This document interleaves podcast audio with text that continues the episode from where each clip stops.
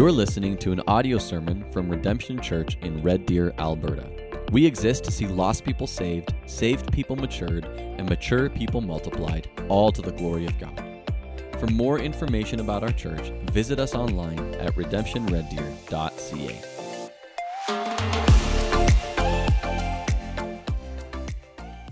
Uh, everyone, open up to Daniel chapter 9.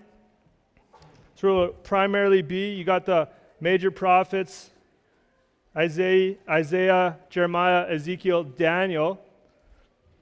So, Daniel chapter 9 here in a moment. So, for the next few weeks, we're going to be in these messages kind of like uh, lumped together called, Oh Lord, renew us. I'm going to explain what that means in a moment. And then from there, we're going to be uh, starting in the gospel according to Luke. And basically, it's kind of like as I looked at starting Luke, like Christmas is a coming. And, uh, and I'm like, well, we want to talk about the birth of Christ, Luke chapter 2, and then kind of started working our way back. There was a gap of two weeks in terms of other messages. I'm like, well, what do I share in those messages? And, uh, oh Lord, renew us is part of my heart. I wonder if we could just kind of turn up the lights a little bit here as well as I preach. I don't know, my, I'm getting older, and I like, I just need more light. Truth be told. Uh, so why, oh Lord, renew us? Well, when we were in 1 Kings uh, chapter 18, even in the summer, there's this like battle between Elijah and the prophets of Baal. And, and Elijah says, if, if, if it's Baal, be all in with Baal. If it's the Lord, follow the Lord with all your heart. There's all these calls again in Scripture, like be all about following the Lord continually before us. Oh Lord, renew us. And even if we went on with 1 Kings 18, which we didn't, as we continue on in the story, wicked King Ahab of Israel at a time actually repented. He didn't like end up following the Lord, but for a moment, he repented of his sins. Amazing. We were in Jonah in spring. And if you remember this, the, the mission of Jonah to go to the evil Ninevites, who actually like were so known for um, killing and destruction, they're the ones who first came up with what later became the cross. They would impale their victims on a stick. Like they were so brutal. So when Jonah was told, go to the Ninevites, he's like, no way, Lord. They're our enemies. They're wicked. But in Jonah's uh, message, the Ninevites repented. The wickedness of that uh, society, for a moment, they repented. Later on, judgment came upon them. So it's, it's amazing what we see in, in Scripture. Oh, there we go. Oh, there we go. There we go. now, if I, if I miss say something, it's on me, for sure. Let there be light. Let there be light. And so, why, also, not only because of renewal uh, within what we see in the nations, but also because we all need uh, more renewal, revival, a closer walk with God. I hope to periodically bring these messages before you, before me, God to warm our hearts again. So this week we'll be in, in Daniel 9, next week we'll be in Psalm 85. The heart of this message, the title is How to Pray for Canada. You're going to see why that is here as we go on. I just want to highlight it. Well, why pray for Canada? These are, are tough times. There's a darkness spiritually in our land. There's a darkness in our land. Just think about this with me, just our more recent history here, just for a moment. July 20th, 2005, we redefined marriage. We said, God, okay, in, in the sixth day of creation, you define marriage between a man and a woman. We know better. On October 17, 2018, we uh, legalized marijuana. It's, I guess since that time, it's added $43 billion to our gross domestic product. Like, praise the Lord, we, we became drug dealers, right? That's what we're, we're celebrating. We have a culture of death from the youngest to the oldest. Right? The youngest, like the, it's hard to find the averages, but like 90, 90,000 babies aborted every year just a little, we can't even grasp that. From the youngest to the oldest, of course, this program made medical assistance in dying, like they gave it a name, helping people commit suicide. This re- report, I think it was in, in 2022, it just it's listed in in 2022, uh, over 13,000 people received MAID. They were helped to kill themselves. There's a 31% jump from what happened in 2021. I guess since uh, it has been open since 2016, over almost 45,000 people have been helped to kill themselves. And the parameters kind of keep expanding on what you need to meet in order to, like, hey, yeah, we'll help you. Just think about that. Most cultures care for their elderly, we kill ours. The list goes on, but it's actually harder and harder to find facts and stats about what's happening in our country because we're censoring the internet and the information that we have. I don't know if you're aware of that. What do you do? Where, where do you go? It can be hopeless if you list more and more things. But of course, I think the, the first thing is pray, hope in God. Like, do we, we believe in prayer? So, like, the more things we see happening in our country is to drive us more and more to pray. For God to turn His mercy toward our nation. Hear our prayers for Canada. I want us to see this prayer in Daniel and to work through it. Learn from it. Allow it. Allow this prayer of Daniel's to guide our prayers for Canada. We're going to kind of see a simple list put forward, I believe. And I, I like simple. My wife was just gone to the women's conference, which I heard was an amazing time. A bunch of ladies getting together from all the different Great Commission collective churches. That's a mouthful in Canada. And so I was I had to cook at home, and I am not a chef by any means, shape, or form. And so I just had to make pancakes, and it was like the simple ones, like you literally just add water to a mix. And you, it's hard to mess that up. You still could. But I, I like the simplicity of it. So honestly, as we're, we're going to work through Daniel, and we're just going to keep pulling things. And like as we pray for Canada, make sure have this. Yeah, hold to this, believe this, do this. And we're just going to make a little list that we can help us, guide us as we pray for our nation. And I hope it can be uh, simple, though it is heavy. And so, if you guys want to stand with me, we're all going to read Daniel chapter 9, a little a lengthy passage of his prayer, Daniel 9, 1 to 19. In the year of Darius, the son of Ahasuerus, by descent a Mede who was made king over the realm of the Chaldeans, in the first year of his reign, I, Daniel, perceived in the books the number of years that, according to the word of the Lord to Jeremiah the prophet, must pass before the end of the desolations of Jerusalem, namely 70 years. Then I turned my face to the Lord God, seeking him by prayer and pleas for mercy with fasting and sackcloth and ashes. I prayed to the Lord my God and made confession, saying, O Lord, the great and awesome God who keeps covenant and steadfast love with those who love him and keep his commandments, we have sinned and done wrong and acted wickedly and rebelled and turning aside from your commandments and rules. We have not listened to your servants, the prophets, who spoke in your name to our kings, our princes, and our fathers, and to all the people of the land. To you, O Lord, belongs righteousness, but to us open shame. As at this day to the men of Judah, to the inhabitants of Jerusalem, and to all Israel, for those who are near, those who are far away, in all the lands to which you have driven them, because of the treachery that they have committed against you.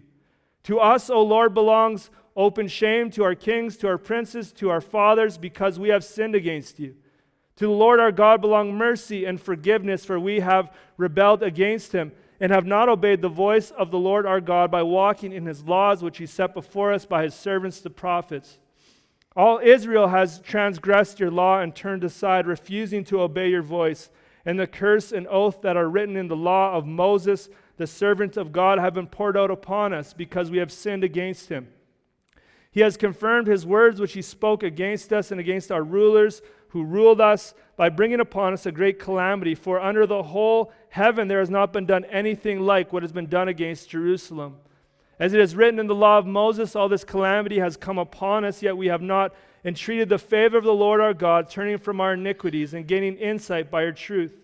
Therefore, the Lord has kept ready the calamity, has brought it upon us. For the Lord our God is righteous in all the works that he has done, and we have not obeyed his voice.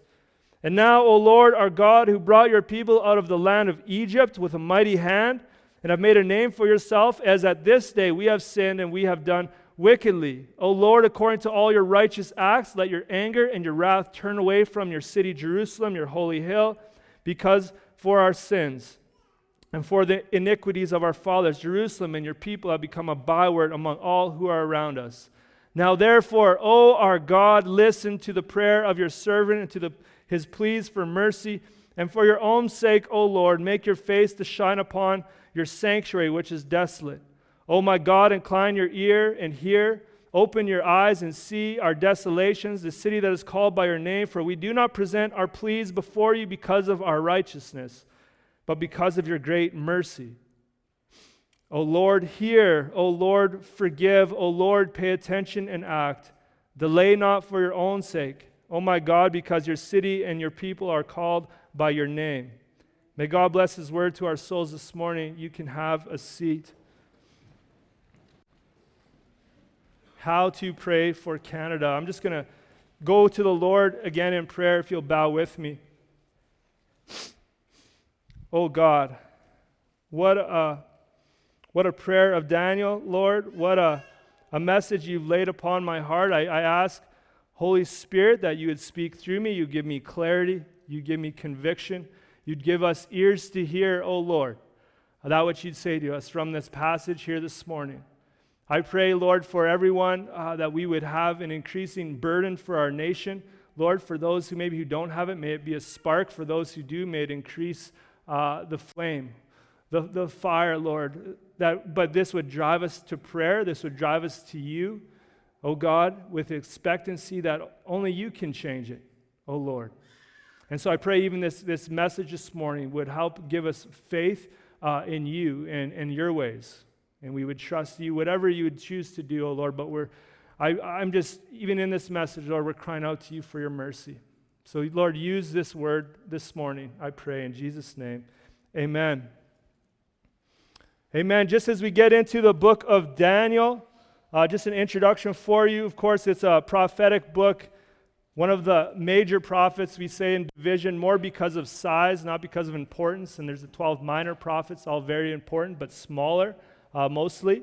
Uh, so uh, the book of Daniel is kind of like historical narrative, chapters 1 to 7. It's uh, prophecy, chapters 8 to 12. That's not entirely true. It actually kind of mixes together. But Daniel, uh, as we kind of jump into this section, Daniel has been taken from his homeland with many other Jews, him and his friends, in 605 BC by King Nebuchadnezzar. Uh, they were put into exile, and of course, uh, they were brought into the king's service. You can read that in Daniel chapter 9. They were teenagers at that point. At this point in Daniel chapter 9, though, it's taking place much later. It's around 539 BC. Daniel could be in his early 80s at this point. And uh, just even as we, as we start, just kind of still a little bit of background, it says in the first year of Darius, Darius the son of Ahasuerus, a fun word to say, uh, a fun name to say. That's actually a Hebrew rendering of a Persian word. Uh, the Greek is Xerxes. And uh, I think it's significant, though, it's in the reign of Darius, which I'd actually say is also Cyrus, King Cyrus. Uh, that it's uh, seemingly like two names. Maybe one's a throne name, one's maybe a name that the Persians use, maybe one's a name that the, the Babylonians use, they use there. But I'd say that uh, Darius and Cyrus are, are the same. Uh, and so this is when Daniel starts to read this book. Chronologically, took place after Daniel chapter 5, could have been before or after Daniel 6 in the lion's den. But again, I hope we want to learn from Daniel's prayer, what was his focus? Apply it to our own prayers for Canada. Encouragement, I want to share with you guys what God has done in the past and hopefully give us hope and faith uh, for the future. So, again, so starting our list, like how to pray for Canada, like the simplicity, I made the pancakes. I hope this is going to be very simple for us. But I think the first important part, part you want to have, look at verse 1 with me. We need to know that God is sovereign over rulers. We need to know this that God is sovereign over rule, rulers. Again, in verse 1, in the first year of Darius, Darius, the son of Ahasuerus, by descent a Mede, who was made king over the realm of the Chaldeans. Why is that important? This is partially, we need to know, it's fulfilling Daniel's previous vision. In Daniel chapter 2, uh, Nebuchadnezzar had a dream, that would be the Babylonian king. He had a dream of this statue, of this man and who's like whose head or the top part was gold, kind of midsection silver, then bronze, and then iron, and then iron and clay mixed together represented the nations of the world. The top would have been Babylon, Nebuchadnezzar. Now, at this time, as Daniel is uh, in the reign of Darius, now this is a Persian king. This is the second part of the vision that Daniel had seen. They're already moving away uh, from the great Babylonians. They have now been conquered, and now the next group is in charge. Even as Daniel is going to explain this vision to Nebuchadnezzar, Daniel chapter 2, verses 20 to 22, Daniel says this Blessed be the name of God forever and ever, to whom belong wisdom and might. He changes times and seasons, He removes kings and sets up kings. He gives wisdom to the wise and knowledge to those who have understanding. He reveals deep and hidden things. He knows what is in the darkness, and light dwells with him. God is over rulers. Again, I just want to remind you again, too, another passage, Isaiah chapter 40, uh, 21 to 24. Isaiah says this Do you not know? Do you not hear? Has it not been told you from the beginning? Have you not understood from the foundations of the earth? It is he who sits above the circle of the earth, and its inhabitants are like grasshoppers, who stretches out the heavens like a curtain and spreads them out like a tent to dwell in, who brings princes to nothing and makes the rulers of the earth as emptiness. Scarcely are they planted, scarcely sown, scarcely has their stem taken root in the earth when he blows on them and they wither, and the tempest carries them off like stubble. I'm just pointing out to you that kingdoms rise and kingdoms fall. God is sovereign over rulers. We get this in the Old Testament, we see this played out. By sovereign, I mean he's in control. He's in control of who leads and when, even allowing and using wicked men to do terrible things to, for God to accomplish his plans and purposes. Think about we see that in Jesus Christ, allowing King Herod to rule, Pontius Pilate, the crowd, the religious rulers, wanting to crucify the king.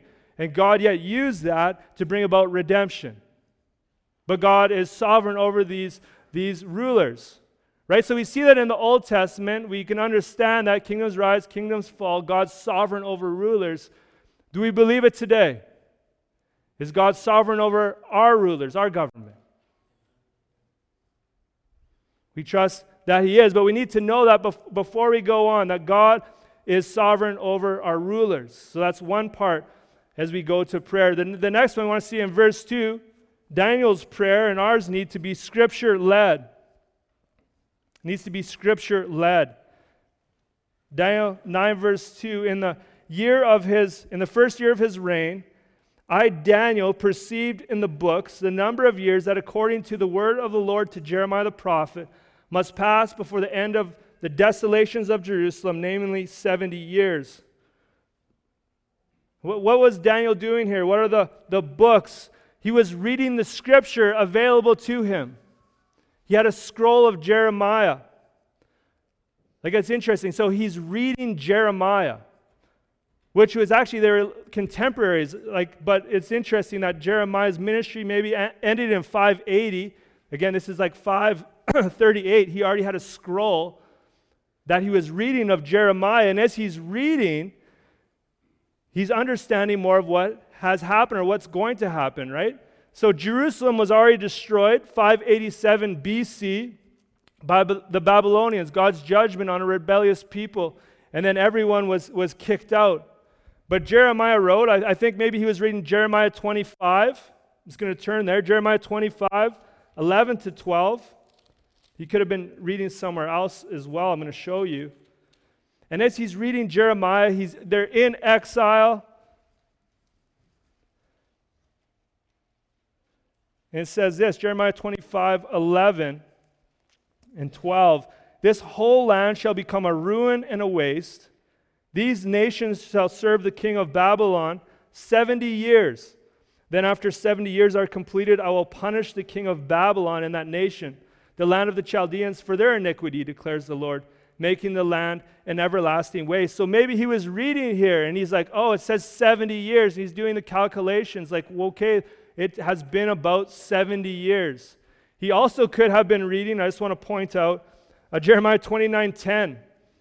And you'll see why I pointed out here in a second. Jeremiah 29 is uh, Jeremiah's letter to the exiles who are in Babylon. In Jeremiah 29 10, it says this Thus says the Lord, when 70 years are completed for Babylon, I will visit you, and I will fulfill to you my promise and bring you back to this place. The reason I'm pointing out Jeremiah 29:10, because we know Jeremiah 29:11. For I know the plans I have for you, declares the Lord, plans for your welfare, not for evil, to give you a future and a hope. In the context, who is that written to? Is written to those in Babylon who are exiled. God's like, hey, yeah, your, your whole country has perished because of your sin. While you're waiting here, I have plans for you. And so I just wanted to point out that, that Jeremiah 29 11 is for the exiles in uh, Babylon to return. So he was maybe reading either section, but when he read it, he's like, oh, the 70 years is almost finished. Lord, you're going to, I think you're going to return us soon. And so scripture was leading his prayer. That's the big thing I want you to notice. Scripture was leading Jeremiah's prayer. That's a pattern we need to follow. Just think as we read scripture, even as we looked at just a few weeks ago, Matthew 28, the Great Commission, Jesus says, All authority in heaven and on earth has been given me. So therefore, go uh, to the nations, or go and make disciples of all nations, sorry, baptizing them in the name of the Father, the Son, and the Holy Spirit. We have this command from the Lord, and so we pray, knowing, Lord, you want to use us to reach people with the gospel and, and make disciples. So we have this promise. So we're praying, Lord, like wherever we're here in Red Deer in central Alberta, and your plan is to disciple people that they would come to faith in Christ and be baptized. And so, Lord, is there someone here uh, that needs to know you? Is someone that in my family that needs to know you? Someone I work with? We pray accordingly, according to Scripture. Scripture guided his praying. Scripture needs to guide our praying as well. So we need to remember God is sovereign over rulers. Like Daniel be scripture led, the next kind of point, the next point on the list. Uh, this prayer comes from brokenness and fasting. I want you to see this Daniel chapter 9, verse 3. So, following him, reading scripture, getting an understanding, verse 3 Then I turned my face to the Lord God, seeking him by prayer and pleas for mercy with fasting and sackcloth and ashes. He was broken like sackcloth and ashes. We don't, we don't really do that anymore. Sackcloth, I guess it was like a rough garment that people would put on when they were broken. And they would put like ashes on their head so everyone would see them. Oh, what's going on? You're like something's going on in your life. You are broken for something, like because of the clothes that you're wearing, because of how you are keeping yourself. Daniel was broken for the nation. He was broken for Jerusalem and Judah. He showed up by his outward appearance. We also just see his brokenness, his desperation, and his prayer as he goes through. If we just look verse 4, he says, Oh Lord. Verse 7, Oh Lord. Verse 8, Oh Lord. That oh Lord is crying out. It's like entreating himself, it's bowing down, it's a desperate cry.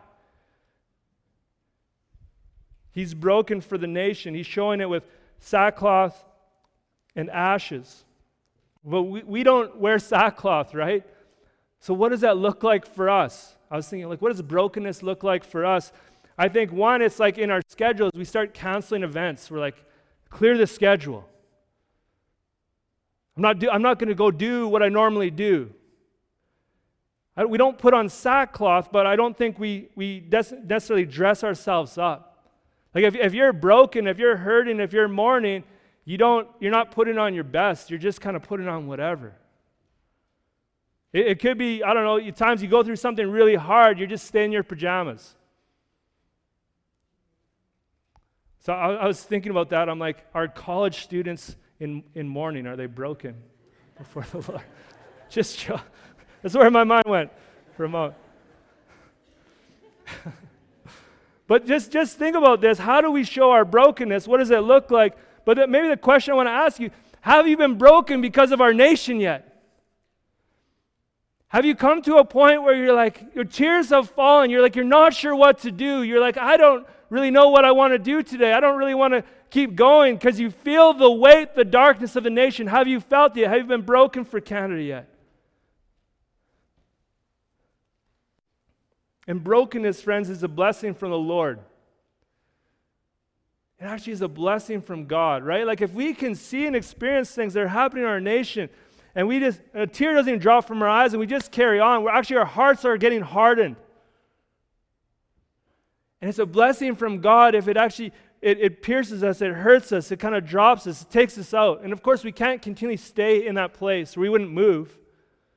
But there's a brokenness that we need to feel and experience for what has happened in Canada. So, what did he pray? He prayed with not only with brokenness, but with fasting as well, right? There in, in 9 verse 3, he was seeking God by prayer and pleas for mercy with fasting and sackcloth and ashes. Daniel was, he wasn't eating a meal, he wasn't eating food to be focused more on prayer and seeking the Lord. Fasting, again, simply depriving oneself of the physical need of eating to focus on spiritual matters, praying. So Daniel was led by Scripture. He was praying with brokenness and fasting. I think this is a type of prayer that we need to have. Led by Scripture, we need to be broken before the Lord, fasting, missing a meal to pray continue to add to this list, we see Daniel also, he had a personal relationship with God. Look at verse 4, the start of verse 4 with me. Daniel writes, I prayed to the Lord my God and made confession. He said, I prayed to the Lord my God. A small thing, I just want to point that out with you.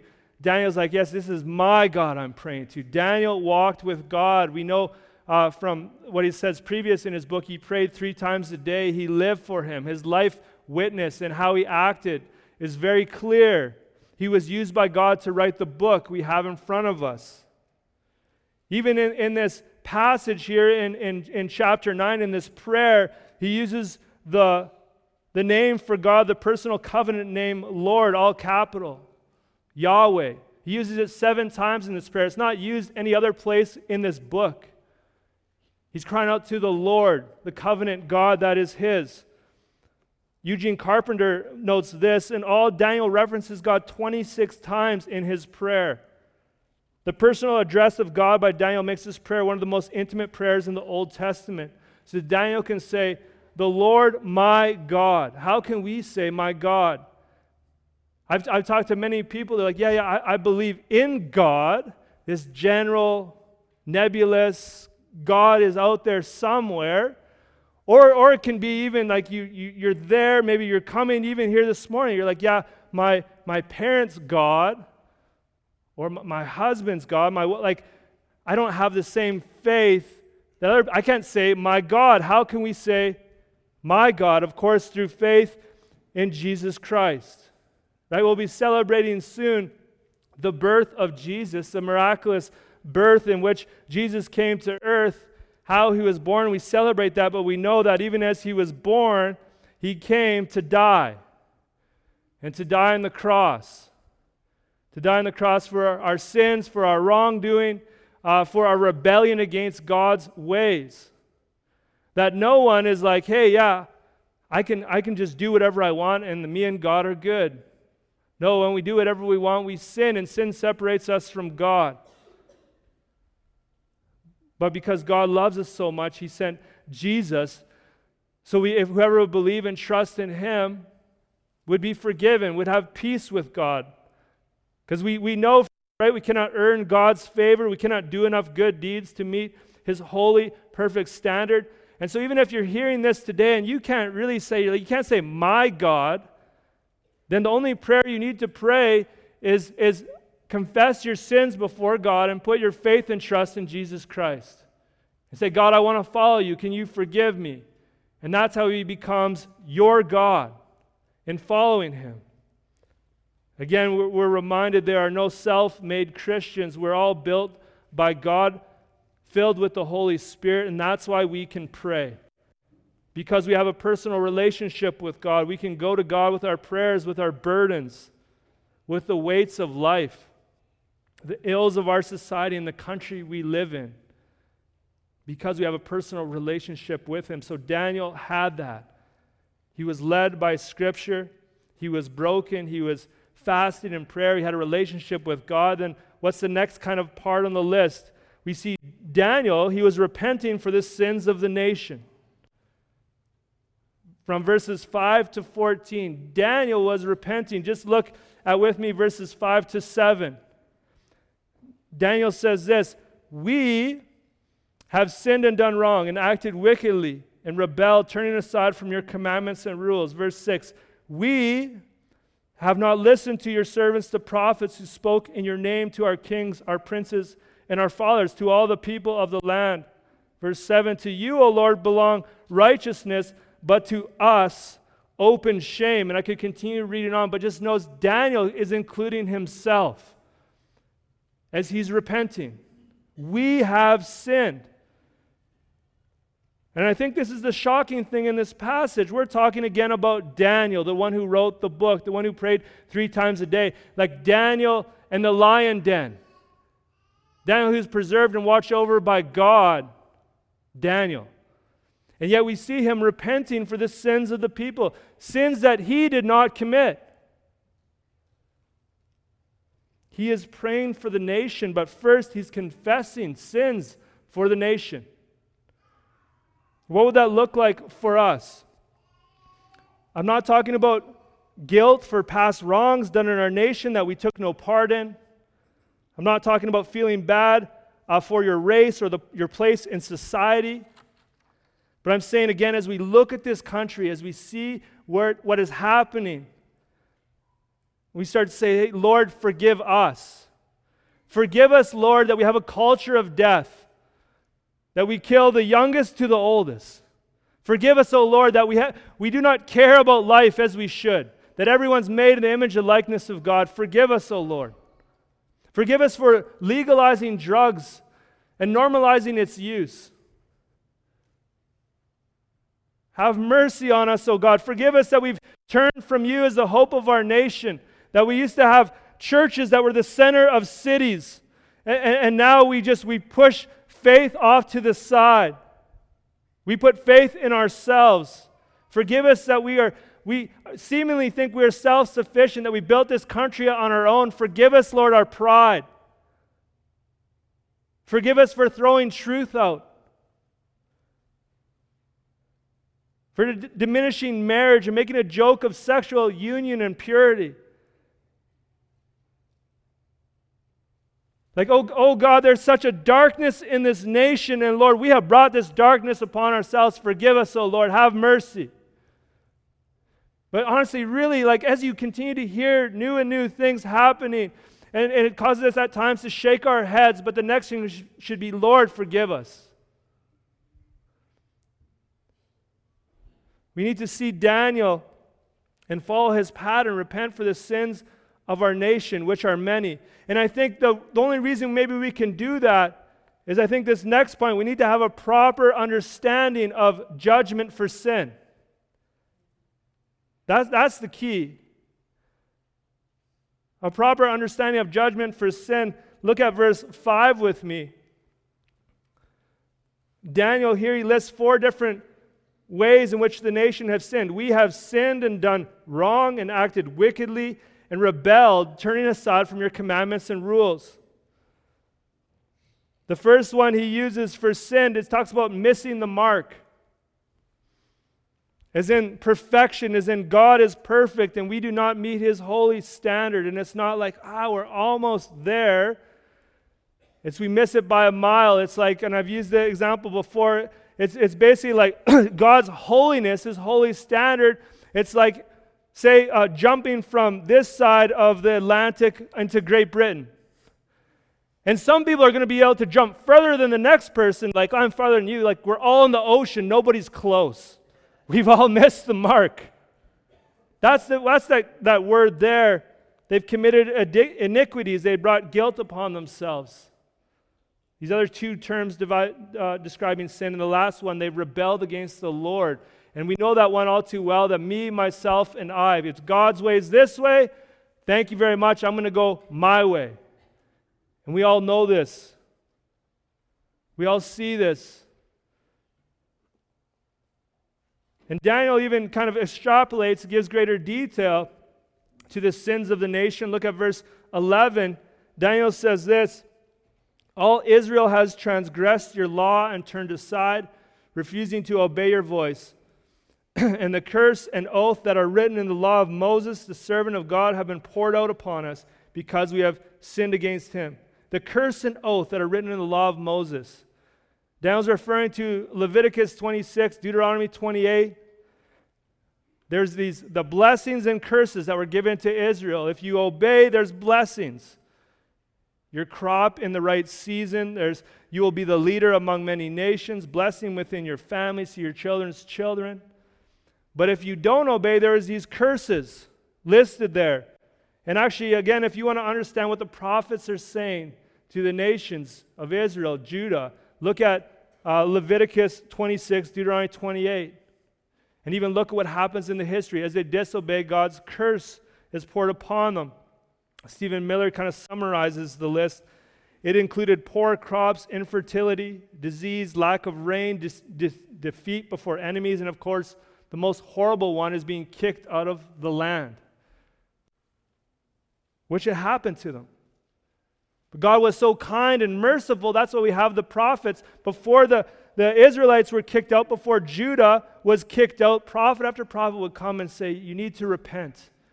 You're not walking in God's ways. You need to turn back to Him. He will forgive you.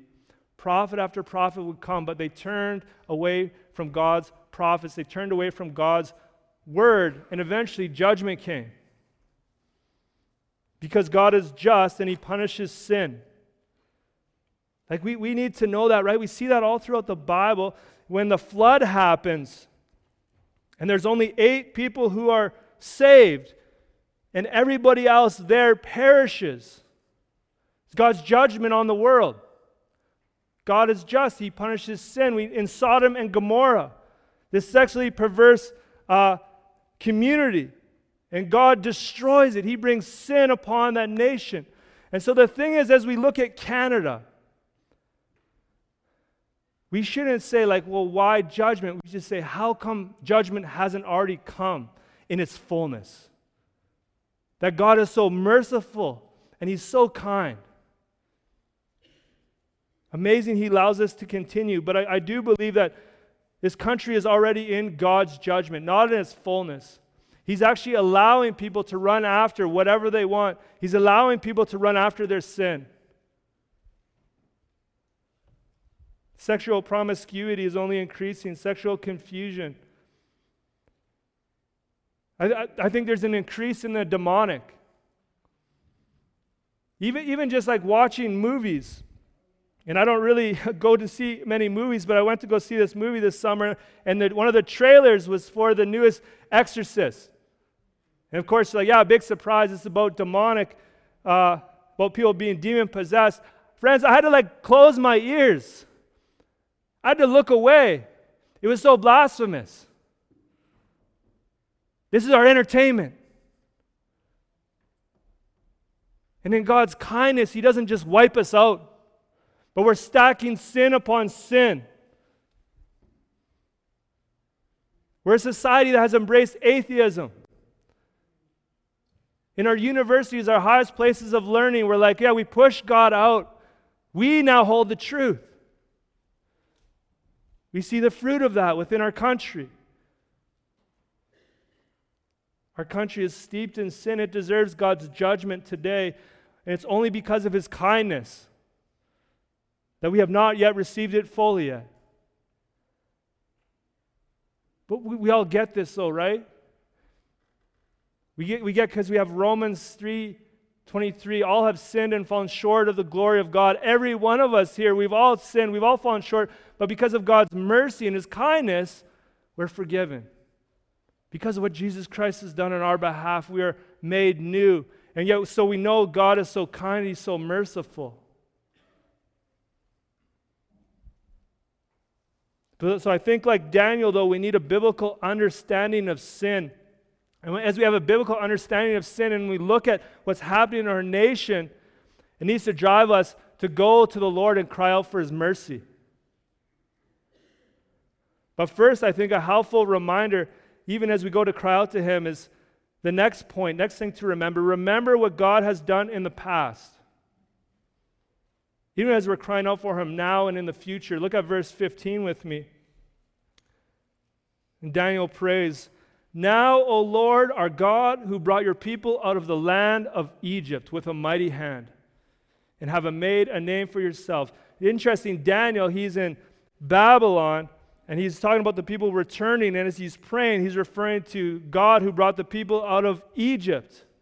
Again, you guys remember this story well, right? The people, uh, the Hebrews were in Egypt. They were slaves before Pharaoh. At that time, that was the, the strongest nation that existed Egypt in all its glory. And God, using Moses, right, the 10 plagues decimated that country, showing that the Lord, Yahweh, is God, not the nation, Egypt. Even to the extent of, right, when he took them out of Egypt and they came to the Red Sea and the Egyptian armies behind them, and God parted the waters and brought them through on dry land. Yahweh is God. Amazing. And then in the desert for 40 years, as he fed the manna water from the rock, all that's tied in with the God who brought you out of Egypt. Remember what the Lord did before. Often, as we read in the scriptures continually, the prophets, the Psalms, they're always looking back, they're always remembering what God has done. And, friends, I want to remind you do you know what God has done in the past, in the history of the church?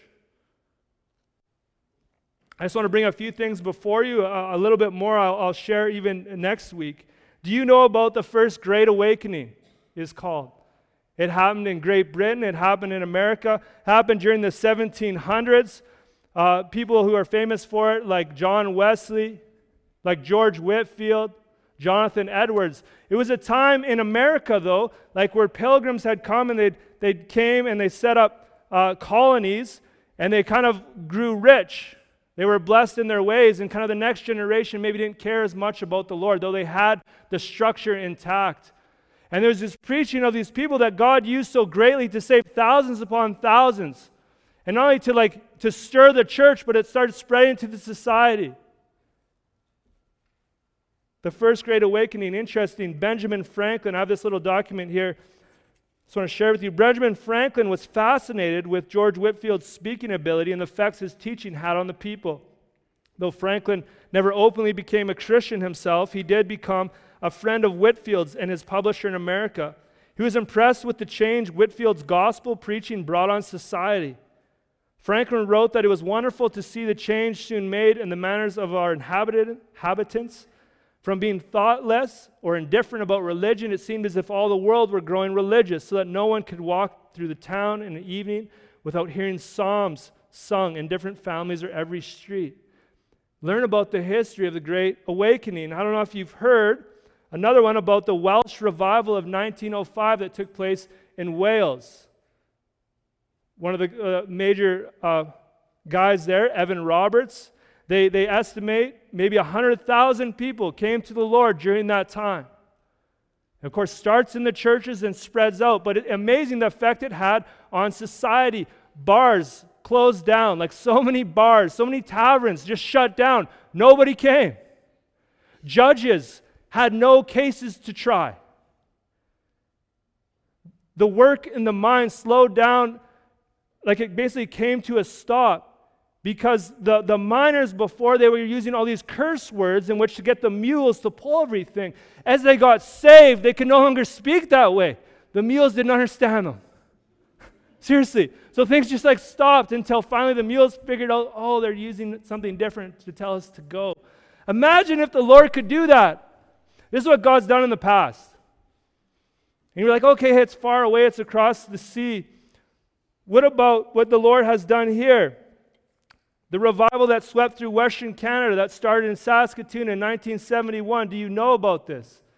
I'll again put it before you. You should read the book Flames of Freedom by Erwin Lutzer. Get a copy. Of course, it's like way out of print. It costs a lot of money to get the actual book. You can get it for a Kindle for like $1. And think about all the other silly things that we watch on our screens, but you can read this book, the account of the revival that happened in Western Canada in the 70s Flames of Freedom by Erwin Lutzer. I would encourage you to do that. Just a few things that happened from that revival. There's, there's two brothers who are so against one another in the church. They would go in through other doors. They would never see each other eye to eye after 13 years of being in such bitterness, such fighting. God moved in both of their hearts, broke them, and they came together. They're reconciled. Broken marriages that have been a part of divorce about to happen, God brought back together again. There was an intense conviction of sin. Like where people who were at the meetings, then they had to go back to say like Safeway or grocery stores where they're undercharged for what had been given to them. And they're like, yeah, you, you charge me like 20 cents less for my oranges or whatever, and I have to pay you. Because our God is one of truth and integrity, and I got to make things right. And some people in the grocery stores were like, What is happening? You're like the seventh person today who's coming and doing this.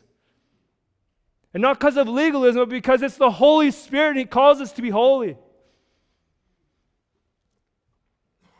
Get a copy and read. God did this in Western Canada not too long ago. Can He do it again? It happened in the church, it spilled off into the society. We need to know what God has done in the past. Continuing on this list, we need to focus on God's character. Daniel, just starting there in verse 4, he says, I prayed to the Lord my God, made confession, saying, O Lord, the great and awesome God.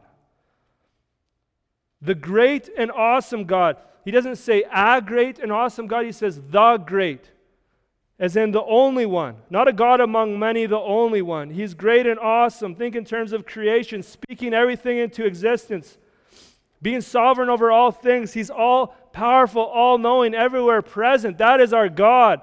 Awesome in the sense of the way that we used to say it, that it drops your jaw, that there's awe given to Him who is on the throne. Jaw dropping, awe inspiring. Continuing on, this God who keeps his covenant and steadfast love with those who love him and keep his commandments. Steadfast love, the word Hebrew word hesed, God's loyal love. God's faithful to his promises, he's faithful to his word. His love is faithful. He's faithful to his people who are called by his name. So we go to him in prayer. In verse 9, it says this about to the Lord To the Lord our God belong mercy and forgiveness. Mercy and forgiveness, compassion and pardon, God is kind and compassionate. He's ready to forgive all who seek His mercy. Amen? This is a testimony of every Christian. Right? They're like, yeah, people are like, uh, God's like up there. He's just waiting to like crush people. like, no, that's not been what I found out. I found out that anyone who calls upon the name of the Lord receives kindness and mercy and forgiveness. And so the more we know about God's character, yes, He is just, he judges sin, but he's kind and he's merciful and he's compassionate. And so then we want to appeal to God's mercy.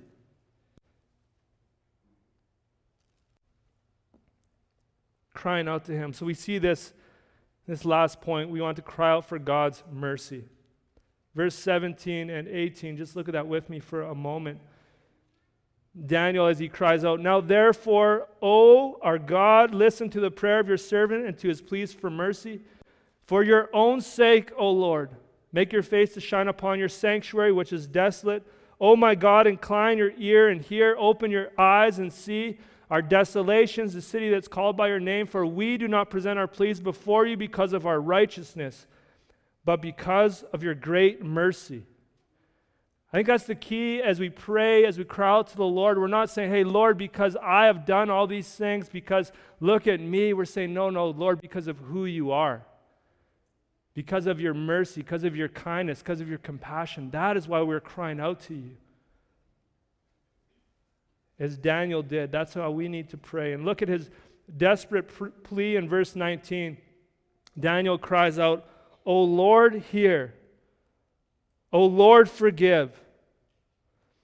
O Lord, pay attention and act. Delay not for your own sake, O my God, because your city and your people are called by your name. I love that. In the, in the rest of chapter 9, we don't have time to go through there. There is an, an immediate answer that actually has more to do with the rest of days, the end of days. i just say this I believe it's a literal days. I think it ends with Christ's second coming. I, I just sat in on Mark's class there for a moment, and Mark was taking people a little bit through some of the intricacy of that Daniel chapter 9. But I also just want to point this out. What Daniel was originally praying for, right? He read, after 70 years, it seems like the people are going to be restored. That's what led him in prayer in the first place. Those prayers of Daniel crying out to God were also answered. There's a, an answer that comes to him. I just want to show you this in Second Chronicles 26. Oh, sorry, Second Chronicles 36, the end of the book of Second Chronicles 22 to 23.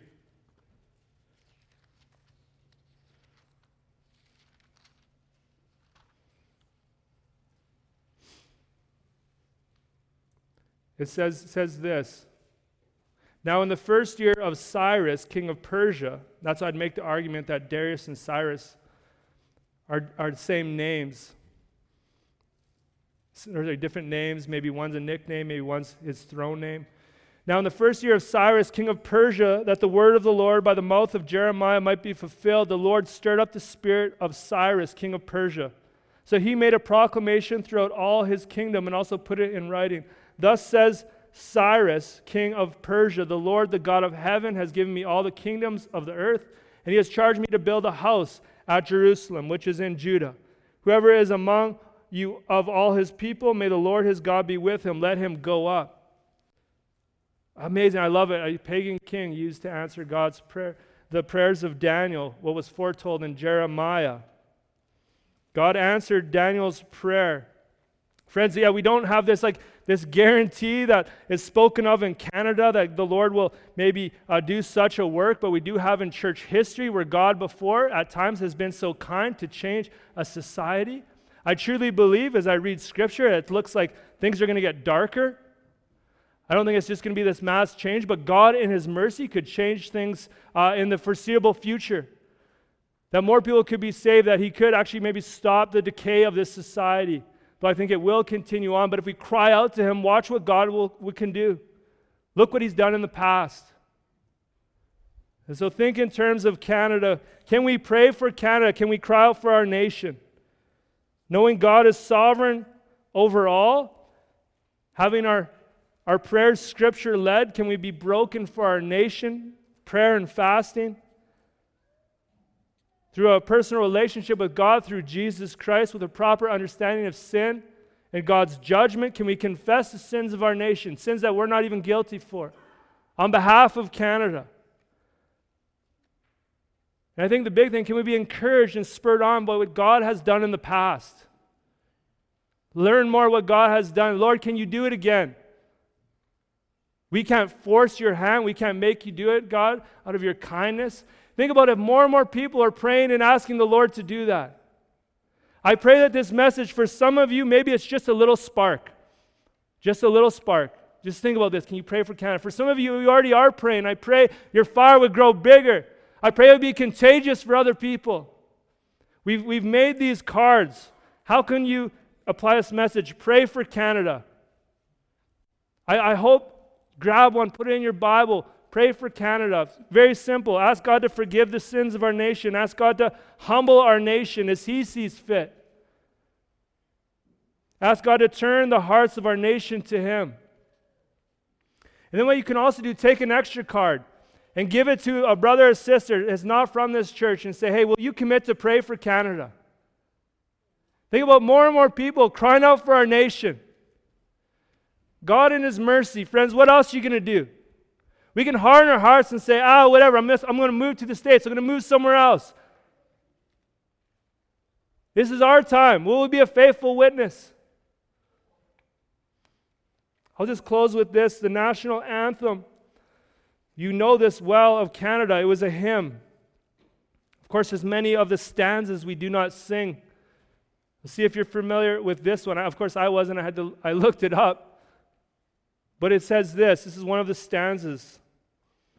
Ruler supreme, who hears humble prayer, hold our dominion within thy loving care.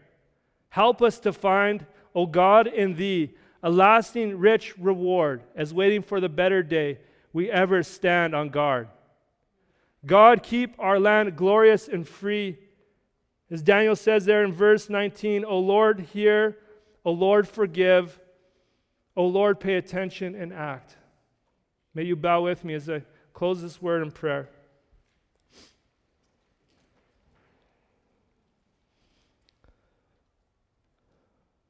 Oh Lord, God, I pray you would stir our hearts to persevering prayer. I pray, Lord, you would give us faith not in our country, uh, but in you. Lord, we've been so blessed to enjoy the fruits of those who went before us in this country.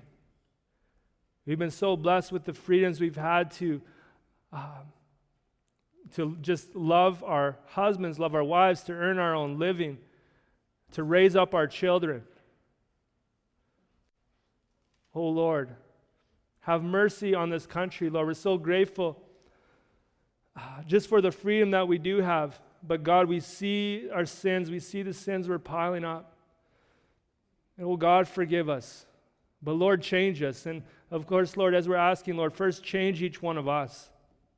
Purify our hearts, oh Lord, as you are pure. And oh God, may you just may you have mercy. We deserve judgment. We deserve wrath. But in your kindness, Lord, can you change many people? May you draw many people to yourself. Oh, Lord, have mercy on Canada. I pray in Jesus' name. Amen.